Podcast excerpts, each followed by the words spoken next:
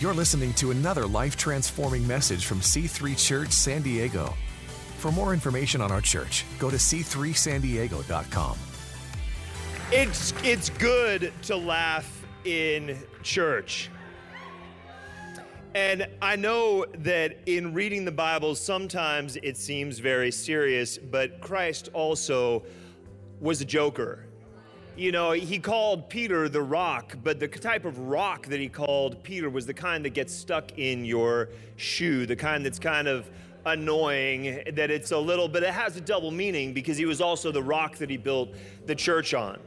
That he called James and John the sons of thunder, but they had an overbearing Jewish mother that was always vying for their position. And so they would be great sons, sons of thunder, but they also had a little storm that was in their mother. And so Christ loves us to laugh. So the title of my message today is You Done Messed Up Aaron and I'll get to that in, in a second. But before I do, let me pray. Heavenly Father, thank you so much for this church, a church that is fresh, real, and powerful, where we can laugh, where we get filled with your spirit and filled with your word, but we leave the religious spirit at the door. And so, God, I pray that you would soften our hearts, that you would open our minds, and that you would give us the ability to see and receive all that you have for us today in Jesus' name. And uh, you guys may be seated. Thank you so much. So, I was preparing this message, and a week ago on Saturday, and you can ask my wife about this. Normally, when I go to bed, if unless I know that I need to stay up and uh, that I, I, will I will get into bed and then I'll be like tick tick tick tick sleeping. And at the beginning of our marriage, this was a little bit weird because my wife is a communicator and, and loves to communicate, and she would want to communicate with me in bed. And I would be like in the middle of a sentence. She would be talking, I would be talking, I would start to just babbling, and then I would fall asleep. And she would be annoyed, thinking that I didn't want to communicate with her, but it was just that I have this timer. So last last Saturday though, I was kept up until 4:30 in the morning and God started unpacking something for me. So today we're going to get into the Bible. There's a good amount of scripture that I need to get through, but I'm going to be going going quick, and we're going to go on a journey. So. Uh, just can I get your your permission? Just just just come come with me, and I promise eventually it will it will come together, and the totally irreverent title of my message will make sense. So, uh, come with me in your Bibles to Exodus uh, chapter 3, verse 4. And uh, I'm going to skip around a little bit, and, uh, but it's going to be fun. So, God called to him, called to Moses from the midst of the bush, and said, Moses, Moses. And Moses said, Here I am.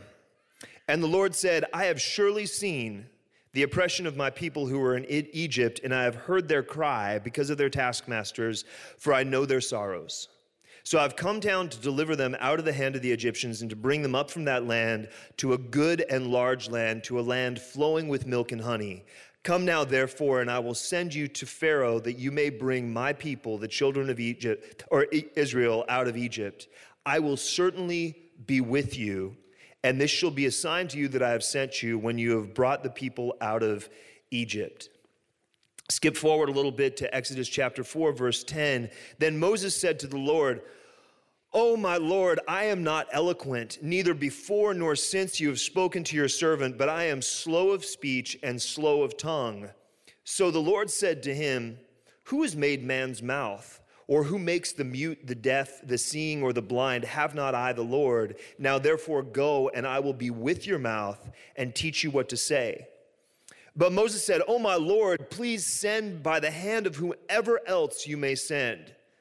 So the anger of the Lord was kindled against Moses, and the Lord said, Is not Aaron the Levite your brother? I know he can speak well. Now you shall speak to him and put words in his mouth, and I will be with your mouth and with his mouth, and I will teach you what to do. So he will be your spokesman to the people, and he himself shall be as a mouth for you, and you shall be to him as God. And you shall take this rod in your hand with which you shall do the signs. And it's so interesting. Moses had a calling on his life to speak. But he didn't believe in the calling because what he could naturally see wasn't that he was a good speaker. And so he's like, anybody but me, I can't speak well. And God was like, fine. You've got a brother who can speak, a couple of years older than you. Why don't you take him with you? And I'll speak to you, and then you'll speak to him, and then he'll speak to the people. And it's this very complicated thing as opposed to like, hey, I'll just be with your mouth and you'll speak to the people. God's intention versus what God and, and Aaron through all of this is going to represent uh, settling. He's going to represent that that that thing that we do some sometimes that is uh, that will make concessions to these lesser things because we have a fear that is going to that is overpowering and aaron is this compromise that God allows for a little bit. But we're gonna so in in Numbers, and I'm just gonna I'm just gonna paraphrase here because I'm not gonna read the entire book of Numbers to you. But there's uh, in in Numbers there's a few things that happen over time, and God started showing me this pattern. Numbers 14:5, the children of Israel complain about the, resport, the reports of the spies, and the Moses sent these spies out into the promised land two years after they went into the wilderness. And that's a message for uh, another time. But he sent these spies out and said that God was with them. And 10 out of the 12 spies came back and said that it was too much for them to do naturally, that they will be overpowered by the land. And the people start complaining against Moses and Aaron. And Moses and Aaron fall on their face before God. The people don't change, but Moses and Aaron intercede. And then I, Numbers 16, 1, there's 250 leaders of the tribes that come and complain that Moses and Aaron are doing too much and not letting the rest of them lead. You ever been under leaders like that that try to do everything and the people never grow? So these people are complaining, and Moses is offended. He's like, I'm doing so much for all of these people. And so Moses complains to God, and God's angry with all the children of Israel, which is weird. But Moses and Aaron fall on their faces and intercede for the people, and God sends fire and just consumes those 250 leaders. So then the children of Israel complain again and think that Moses and Aaron killed the leaders. And I think that there's like a, a, spiritual significance of like if you don't let your leaders actually lead, you are going to kill that spirit in them. But they complain. God gets angry. God sends a plague. Moses and Aaron fall on their faces. And then Aaron stands between the living and the dead, and the plague is stopped. You see this pattern that there's people are complaining, not changing. Moses and Aaron are interceding and then the people are complaining again. There's no growth in this leadership pattern. So, Numbers 22 in Kadesh, which by the way means hallowed or separated, consecrated, uh, there, there was no water, and the children of e- e- Israel get melodramatic and complain, saying that they wished they were dead. So Moses and Aaron fall on their face before God. So the word is leader not doer. And if you're a leader, you need to lead people to find their own breakthrough. If you do the hard stuff for them, they will never grow. They will resent you and they will and you will be the biggest obstacle for them stepping into their promise.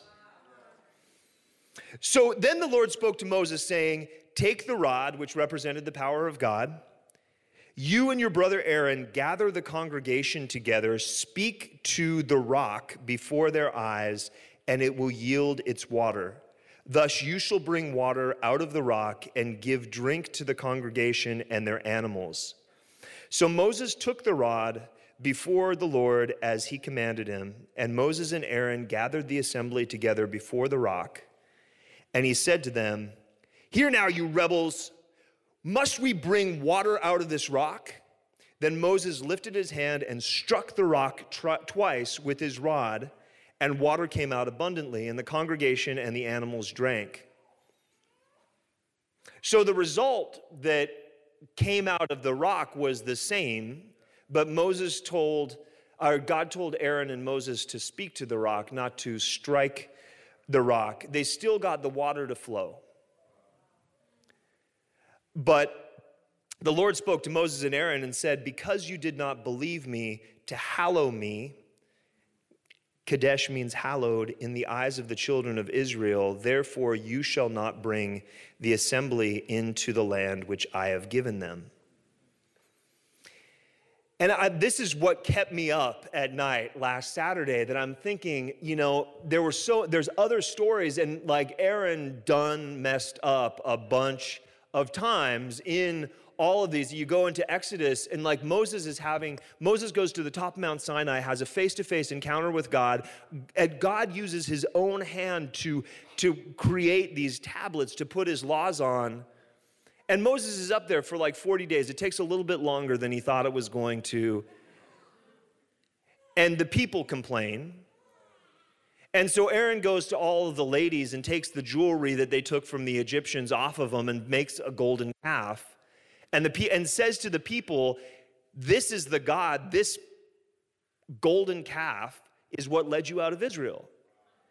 And so the people start singing and dancing around this golden calf. And when Moses comes down from the mountain, he hears he, what he thinks is wailing, but as he gets closer, they're not crying, they're singing and dancing. And then he sees them worshiping this golden calf.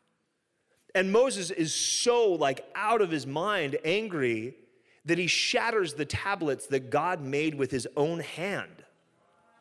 If you think that anything would disqualify Aaron, it should have been that. But God told Moses and Aaron to speak to this rock. And Aaron didn't even say anything. He just stood by while Moses took this rod that represented the power of God and struck the rock. The water still flowed, but somehow that was the thing that disqualified them from walking into the promised land. And I'm like, what the heck, God? But God showed me that the rock was an Old Testament picture of salvation and the transformation of the human heart. You know, in Ezekiel 36, 26, it says, I'll give you a new heart and put a new spirit in you. I'll take your heart of stone out of your flesh and give you a heart of flesh. I will put my spirit within you. And John 30, 7, 37 and through 39 says, Now on the last day, the great day of the feast, Jesus stood and cried out, saying, if anyone is thirsty, let him come to me and drink. He who believes in me, as the scripture said, from his innermost being will flow rivers of living water. But this he spoke of the Spirit, of whom, uh, uh, whom those who believed in him were to receive, for the Spirit was not yet given because Jesus was not yet glorified. So there's this picture of what happens in the human heart, that the heart is transformed from a rock to flesh, and out of this flesh, rivers of living water flow. And the rivers of living water are a picture of the Holy Spirit, what comes through salvation. And God showed me that you got to speak life. If you are a leader, you need to speak life out of the hearts of your people. If you use God's power as a weapon, you disqualify yourself from leadership. Moses and Aaron were disqualified from leading the people into the promise of God when Moses used his staff, which represented the power of God as a weapon, rather than his mouth that was meant to be God's Rhema word to speak life, fountains of living water out of this dead rock. You know, and God's word in your mouth is as powerful as his word in his mouth because it's his word. And God said to Moses in the beginning, I want to use your mouth, but I will put my word in your mouth. I will teach you what to, to say. Leaders that are leading on their own strength and using God's power as a weapon against their people disqualify themselves from truly leading people in a holy way. That's a religious spirit. So now the children of Israel, watch what happens. So in in now the children of Israel, the whole congregation journeyed from Kadesh and came to Mount Hor, and the Lord spoke to Moses and Aaron at Mount Hor by the border of the land of Edom, saying, Aaron shall be gathered to his people, for he shall not enter the land which I have given to the children of Israel, because you rebelled against my word at the water of Meribah, which means strife. So, what was supposed to be living water, what was supposed to be the water of life, became the water of strife for the people. Take Aaron and Eleazar, his son, and bring them up to Mount Hor, and strip Aaron of his garments, and put him on Eleazar, his son, for Aaron shall be gathered to his people and die there. So Moses did just as the Lord commanded, and they went up to Mount Hor in the sight of all the congregation. Moses stripped Aaron of his garments and put them on Eleazar his son, and Aaron died there on the top of the mountain. Then Moses and Eleazar came down from the mountain uh, in the wilderness, and he, uh, wait, what? Moses came down from the mountain. Now all the congregation saw that Aaron was dead, and the house of Israel mourned for Aaron for 30 days. Now, watch what happens from this, though. The next paragraph. The king of Arad, the Canaanite who dwelt in the south, heard that Israel was coming on the road to Atharim. He fought against Israel and took some of them prisoners. So Israel made a vow to the Lord. Suddenly, the man of God, which was standing in the way of their relationship to God, was dead. So, for the first time since they were in Egypt, the children of Israel talked to God.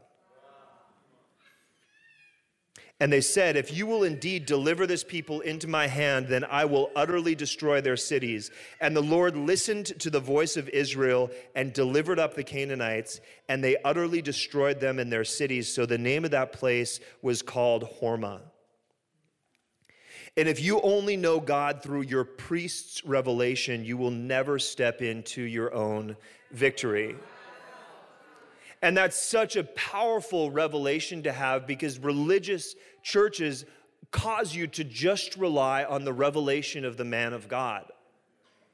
And I had my own religious thinking about the man of God when I started coming to church. There were people that I qualified in mind and disqualified in my mind because I was like, there, I will listen to their revelation. But there's a responsibility of all of us as children of God to get into God's word and start to have revelation. If God's word is a living word, then every time we get in there, it will come to life and there will be fresh revelation. He is constantly speaking, but if we're not hearing him, maybe there is an Aaron that has somehow gotten in between us and our ability to hear from God. And sometimes that Aaron is a person, but sometimes it's a mindset. And if I'm just coming to church on Sunday expecting to be fed, listening to the revelation that the man of God up on stage is getting, but never stepping into that place of revelation for myself, never getting into God's word, never talking to Him and listening to Him in prayer. Is it possible that I'm actually being held back from ever stepping into the promise that God has for me? You know, sometimes you got to leave that person you've been hiding behind up on their mountain so you can step into your promise. So, watch what happens next. So, then they journeyed. The people of Israel journeyed from Mount Hor by the way of the Red Sea. And the Red Sea is not a small place. And so they're traveling around the Red Sea, and they just saw God come down and give them this land. But old habits die hard, and they complained again. They were discouraged because it was a long journey, and the people spoke against God and against Moses. Why have you brought us out of Egypt to die in the wilderness? For there is no food and no water, and our soul loathes this worthless bread. So the Lord sent fiery serpents amongst the people, and they bit the people. Many of Israel died. Therefore, the people came to Moses and said, Now watch this. They didn't say, What have you done? or What has God done? They said, We have sinned, for we have spoken against the Lord and against you. Pray to the Lord that he takes away the serpents from us. So Moses prayed for the people. Then the Lord said to Moses, Make a fiery serpent and set it on a pole, and it shall be that everyone who is bitten, when he looks at it, shall live. So Moses made a bronze serpent and put it on a pole, and so it was if a certain serpent had bitten anyone, when he looked on the bronze serpent, he was saved.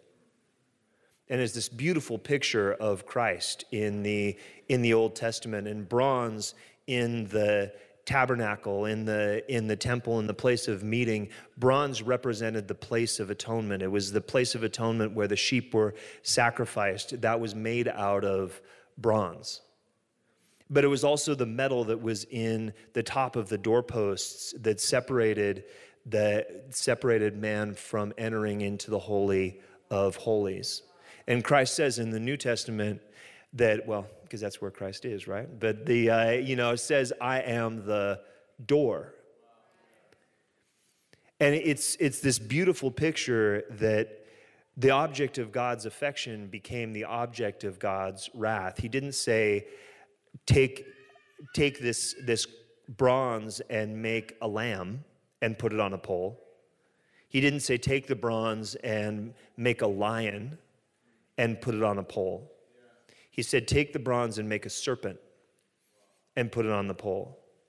And sometimes we get tripped up in church, and especially if we have a religious background and we see Christ up on the pole and we have pity on him because we see him as a man. You know, and we can have some revelation about him being a lamb or him being a lion, but how many of you have looked on cross, and when you look up at the cross, instead of seeing Jesus sacrificed, you actually see your sin hanging there. That the one who knew no sin became sin on our behalf so that we could become the righteousness of God. And there's this beautiful picture that when I see Christ as my sin, no matter what I've been doing, if I've been bitten, if that if if sin has been nipping at my heels, no matter what I've done, past, present, or future, when I look on, when I see Christ becoming my sin, when I have a revelation about what he did, what he brought me out of, and what he's calling me into, I'm saved. So, as soon as Aaron died, the people started stepping into their faith. They repented. And it's such a, a crazy thing because before they didn't think they'd done anything wrong. They had thought all of this wrong had be done, been done to them. But as soon as Aaron died, the people repented and the blood of the lamb was preached. And as soon as the blood of the lamb, they stepped into their process, into the promise of their territory, out of their, out of their test. They'd been in this test for 40 years and they started to step into their promise and their, their promise also came with a process but they started to step out of their test into real testimony. Because after that point after aaron died there was only victory. There was only for, forward movement. The people stepped into their promise and moses stepped into his calling as soon as Aaron died, Moses started stepping into the calling as a, as a leader and as a priest to lead the people of God. He led people to God, not to himself. Moses also stepped into his call as a speaker. And if you read the end of Deuteronomy, when he blessed the tribes of Israel, before he got called up to uh, the mountain to die. But he blessed the, the, each of the tribes, and it's the most beautiful poetry. It's so much more powerful, so much more beautiful than anything that Aaron was ever recorded saying. That that call of God had been inside Moses. Moses was created to be an incredible leader and an incredible speaker, but he allowed Aaron to get in the way, which wasn't God's intention. It was a compromise, and God will allow compromise for a time. It's like when you come to church, you are allowed to feed on milk initially and having like messages that are milky, that are just, Sunday is just for the lost. It's not for the feeding of the people. But eventually, you, you got to just step out of this just milk message and start chewing on meat because God will allow this little bit for a little bit of time, but eventually you got to start to mature. And, and Moses had a failure to launch because Aaron was, was in his way. I think that Moses could have released Aaron at some point and said, You know, thank you so much.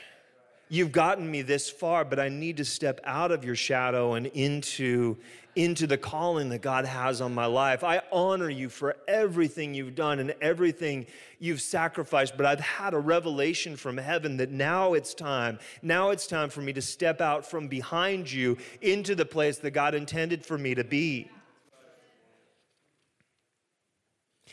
You know, and I, I've had that in my, my own life. You know, there, there's sometimes the biggest barrier to Christ, and we're in the family ish series. Sometimes the, our biggest barrier to Christ is our own family. And I had that in, in, in my life. And, you know, and it's not that they had the wrong heart, but they were just doing the wrong, the wrong thing. And our, I had believed wrongly about them. And I hadn't stepped out of being in that, that shadow. You know, a religious spirit isn't always attached to a religion, it's an ideological attachment to anything keeping people in bondage. You know, and my, my journey has been really breaking those attachments. And I came, I'm so grateful that it was Communion Sunday today because the Holy Spirit got a hold of my heart during communion on Easter of 2010. I'd come to an intellectual acceptance of the gospel in 2005, but I was still really on the fence about virgin birth, resurrection, creationism versus evolution. I had a lot of intellectual stuff caught up in my mind around God. I'd had that revelation that the only way that I was ever going to grow was in a supernatural way that I had to, that if, if it was up to me to do it on my own, I was never going to be good enough to be accepted by God. But if His whole plan for me wasn't for me to mature myself, but for Him to mature me in a relationship from a father to a son in His timing, not mine, that's the way, that's the only way it could work out. And like I'd, I'd had a revelation around that, but I was still kind of attached to leaning on my own understanding about natural things versus supernatural things. And I went to an Easter service and uh, at the Rock, and it was like very busy. And it was 8:30 in the morning, and I'm not like an 8:30 in the morning church guy typically and there were you know 3500 people in the sanctuary and more in overflow and i was sitting with a group of people that like to sit way in the back and i like to sit way in the front because when i'm sitting in the front no matter how big the room is it feels small and intimate to me. That's just how i'm built. And then there was worship and there was this worship director. She was not even a pastor and she had gone to berklee school of music and she would take songs that people knew by heart but she would get bored playing the same songs in the same key in the same way over and over again. And she would just do weird things. She'd take, like, How Great Is Our God and put a samba beat to it and transpose it into a minor progression. And it just became, This isn't worship. What is this? It's so weird. So there's like, you know, and that day it was contemporary gospel choir, my least favorite type of worship personally in a service filled with 3,500 people on Easter, and I knew the message. It wasn't like something different was going to happen that Easter. They don't just throw Mary up on the cross every once in a while to keep them guessing. I knew the story.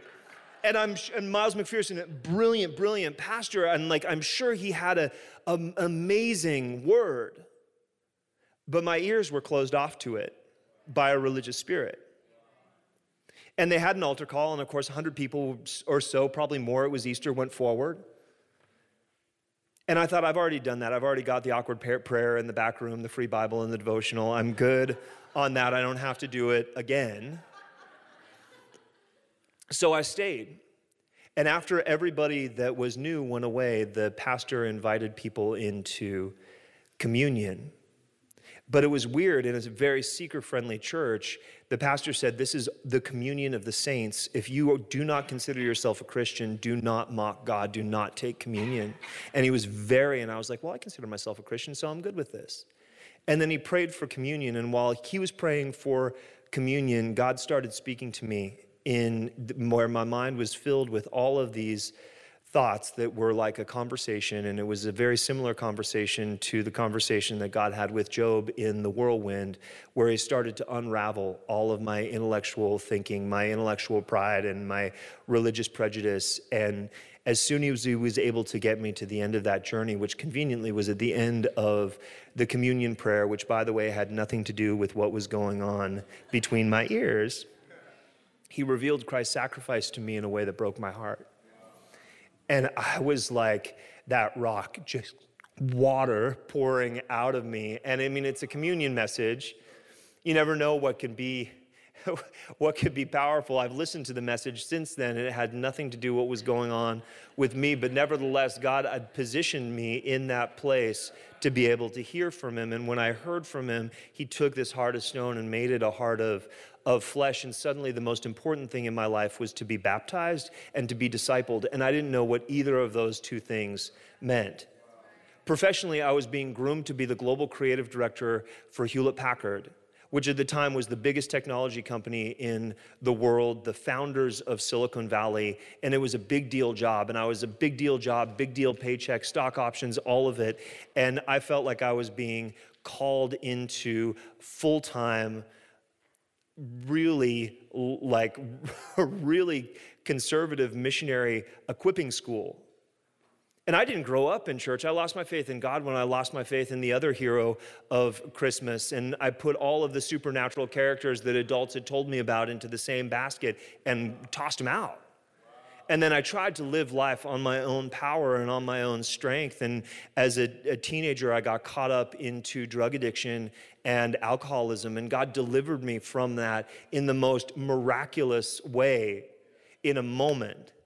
But then He also gave me a process in 12 step recovery that was really helpful in starting to unravel a lot of the religious beliefs that I didn't even know I had and leading me in a process of sanctification that started before I even called him by name, by the way.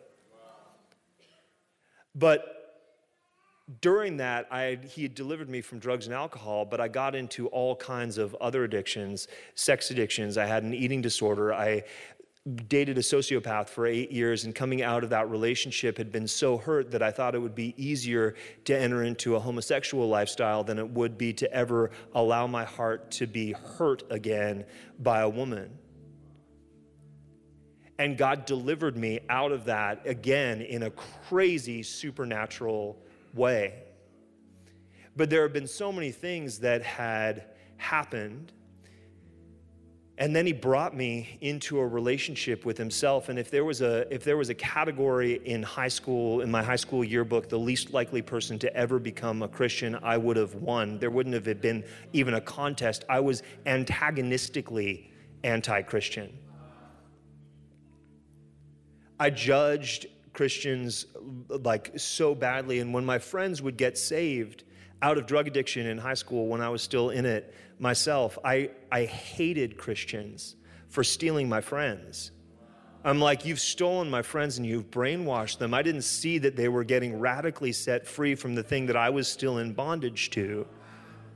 I didn't have joy, I had hatred. So for God to do all that was miraculous.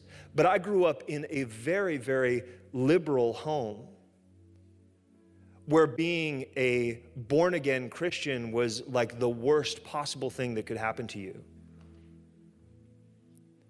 And this journey that I was on was so personal, and I think for so long my parents didn't get it, and I would pray for their salvation.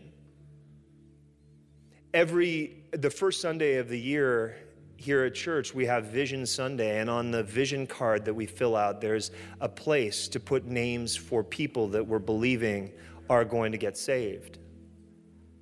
And every year, my parents and my little brother would be at the top of that list, followed by two of my best friends. But I never shared my full testimony with them. They didn't know where I'd actually been, and so they just thought I joined a nice, friendly club of people they didn't realize that I would never have naturally chosen this club on my own, that it was only out of there is no place left for me to go. But I couldn't tell that story because I was still in the shadow of fear of my family. You know, and if fear has still got your tongue, you haven't stepped into your promise left yet you're still in the wilderness. Because it says in, in, in Psalms that, that let the redeemed of the Lord say so, that the mark of the redeemed is that we have the ability to actually say so. And it's stepping out from behind the fear, behind the things that are being, sometimes it's stepping out from the man of God or from the religious attachment that families have to be able to really step into that freedom of that promise. But when you really step into the promised land, there is fruit of the promised land. And the most sure fruit of the promised land is that the redeemed of the Lord will actually be able to say so. There's a, a quote by Timothy Keller, and it's, it, I, it's, I've been chewing on this for the past couple of weeks. And he writes about being known and being loved. And he said, To be loved but not known is comforting, but superficial. To be known and not loved is our greatest fear. But to be fully known and truly loved is, well, a lot like being loved by God. It's what we need more than anything. It liberates us from pretense, humbles us out of our self righteousness, and fortifies us for anything life can throw at us. And uh, when I came to C3, it was on my second date with my beautiful Jenny, who's now my wife. It was. Uh, a few years after entering that discipleship school and having a lot of these religious attachments to things broken off my life, just when I, I was thinking, oh, I've really got this, I'm really free, whew, another thing would come up and I would be humbled. But on the other side of that, humbling was always breakthrough. And God finally got me out of on, enough of that stuff that I could start to walk into the promise. And Jenny has been my promise, but she has also been my process. And you know, a lot of people think that the promised land is going to be this easy, danger free place of an endlessly prolonged finale of delight. But if you look at the promised land, there's like process all the way through it. God gave them Jericho. But you know, if you have a city with giant walls and the walls have just crumbled, you have a giant friggin' mess. and there's a huge process that goes along with that, along with the relational mess of conquering people that didn't want to be conquered. But there's a process to the, the there's a process to that promise, but there's we're being matured from glory to glory, from victory to victory. And if we walk with God and trust Him in it, He'll take us through all the way through it. So I got an opportunity to, to speak for the first time at church on a three by 10 about two and a half, almost three years ago. And I prayed because I have a testimony that can kind of go all over the place. And three by 10s are usually testimony driven things. And I, I prayed to God and I said, God, will you show me where I should go? Do I do this soft lob like I was a teenage drug addict and you radically delivered me from that? Because that's powerful. Or do I tell the whole story in an abbreviated way because I only have 10 minutes? Becky really doesn't like it if I go over time. Do I, do I tell that, that whole story? And, and I prayed and I fasted, and God said, if you censor what I've done in your life, you will censor what I want to do through your life. And I thought, geez, well, you know, it would be dishonoring. I very much believe in the commandment to honor your father and your mother, and I thought it would be dishonoring to let a bunch of random strangers know intimate details of my life that my parents were unaware of. So I had to call my mom and call my dad and sit down with them and tell them what I was going to talk about. Now I only had 10 minutes, so I didn't go into crazy detail, but it was enough, and it was it was a beginning of stepping out behind that shadow that I had lived in fear of for so many years. It was a beginning of letting my parents see the reality of the transformation that had happened in my life.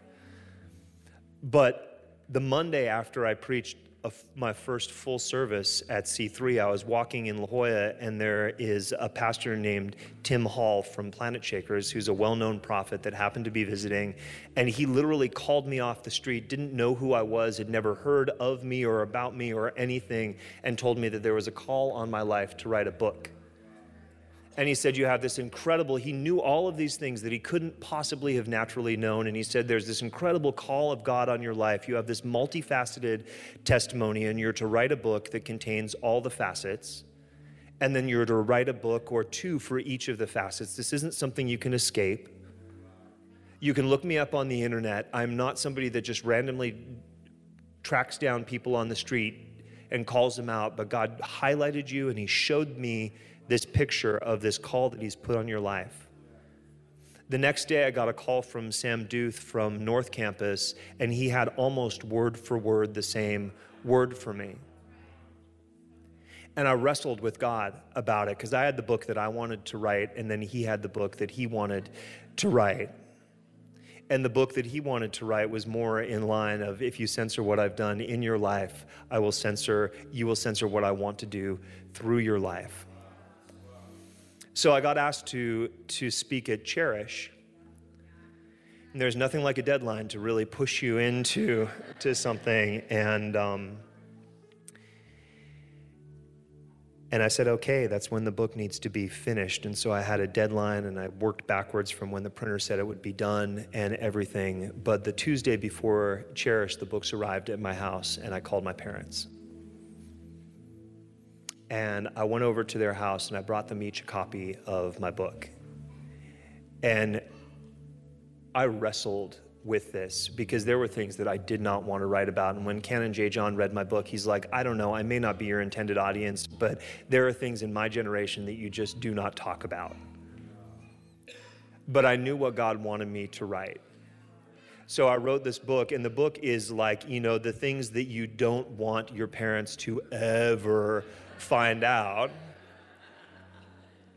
And this is not a call for everybody's life. Let the redeemed of the Lord say so does not typically look like that. And I am not telling you or trying to convict you about putting your deepest, darkest secrets in a book and then handing a copy to your mother.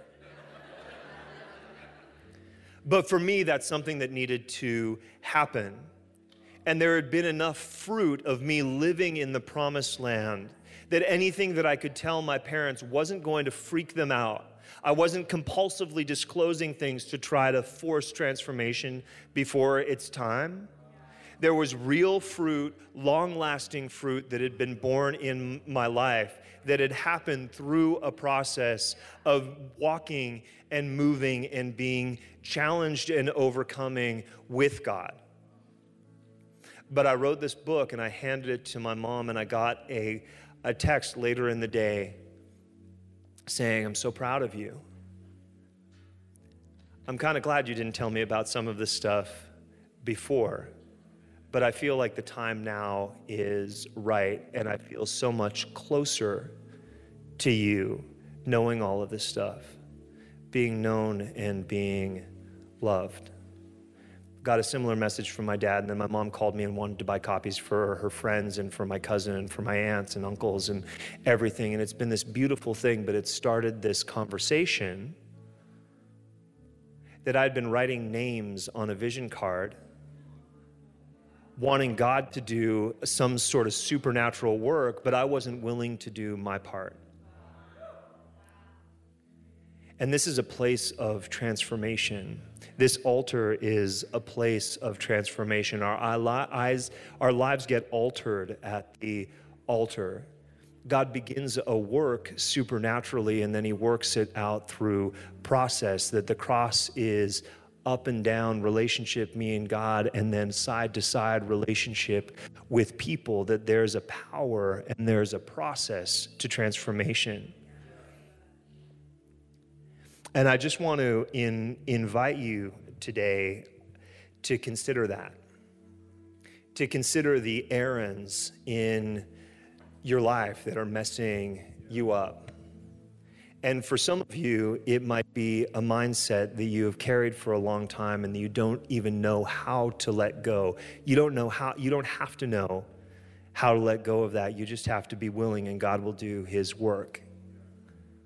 For some of you, it is a family member or somebody whose shadow you've been standing in for a while. And for some of you, it might be a pastor or a leader that you are allowing to do everything for you, and you need to start to step out into your own calling. Thanks for listening. To find out more about our pastors, team, and what we do at C3 San Diego, go to c3sandiego.com.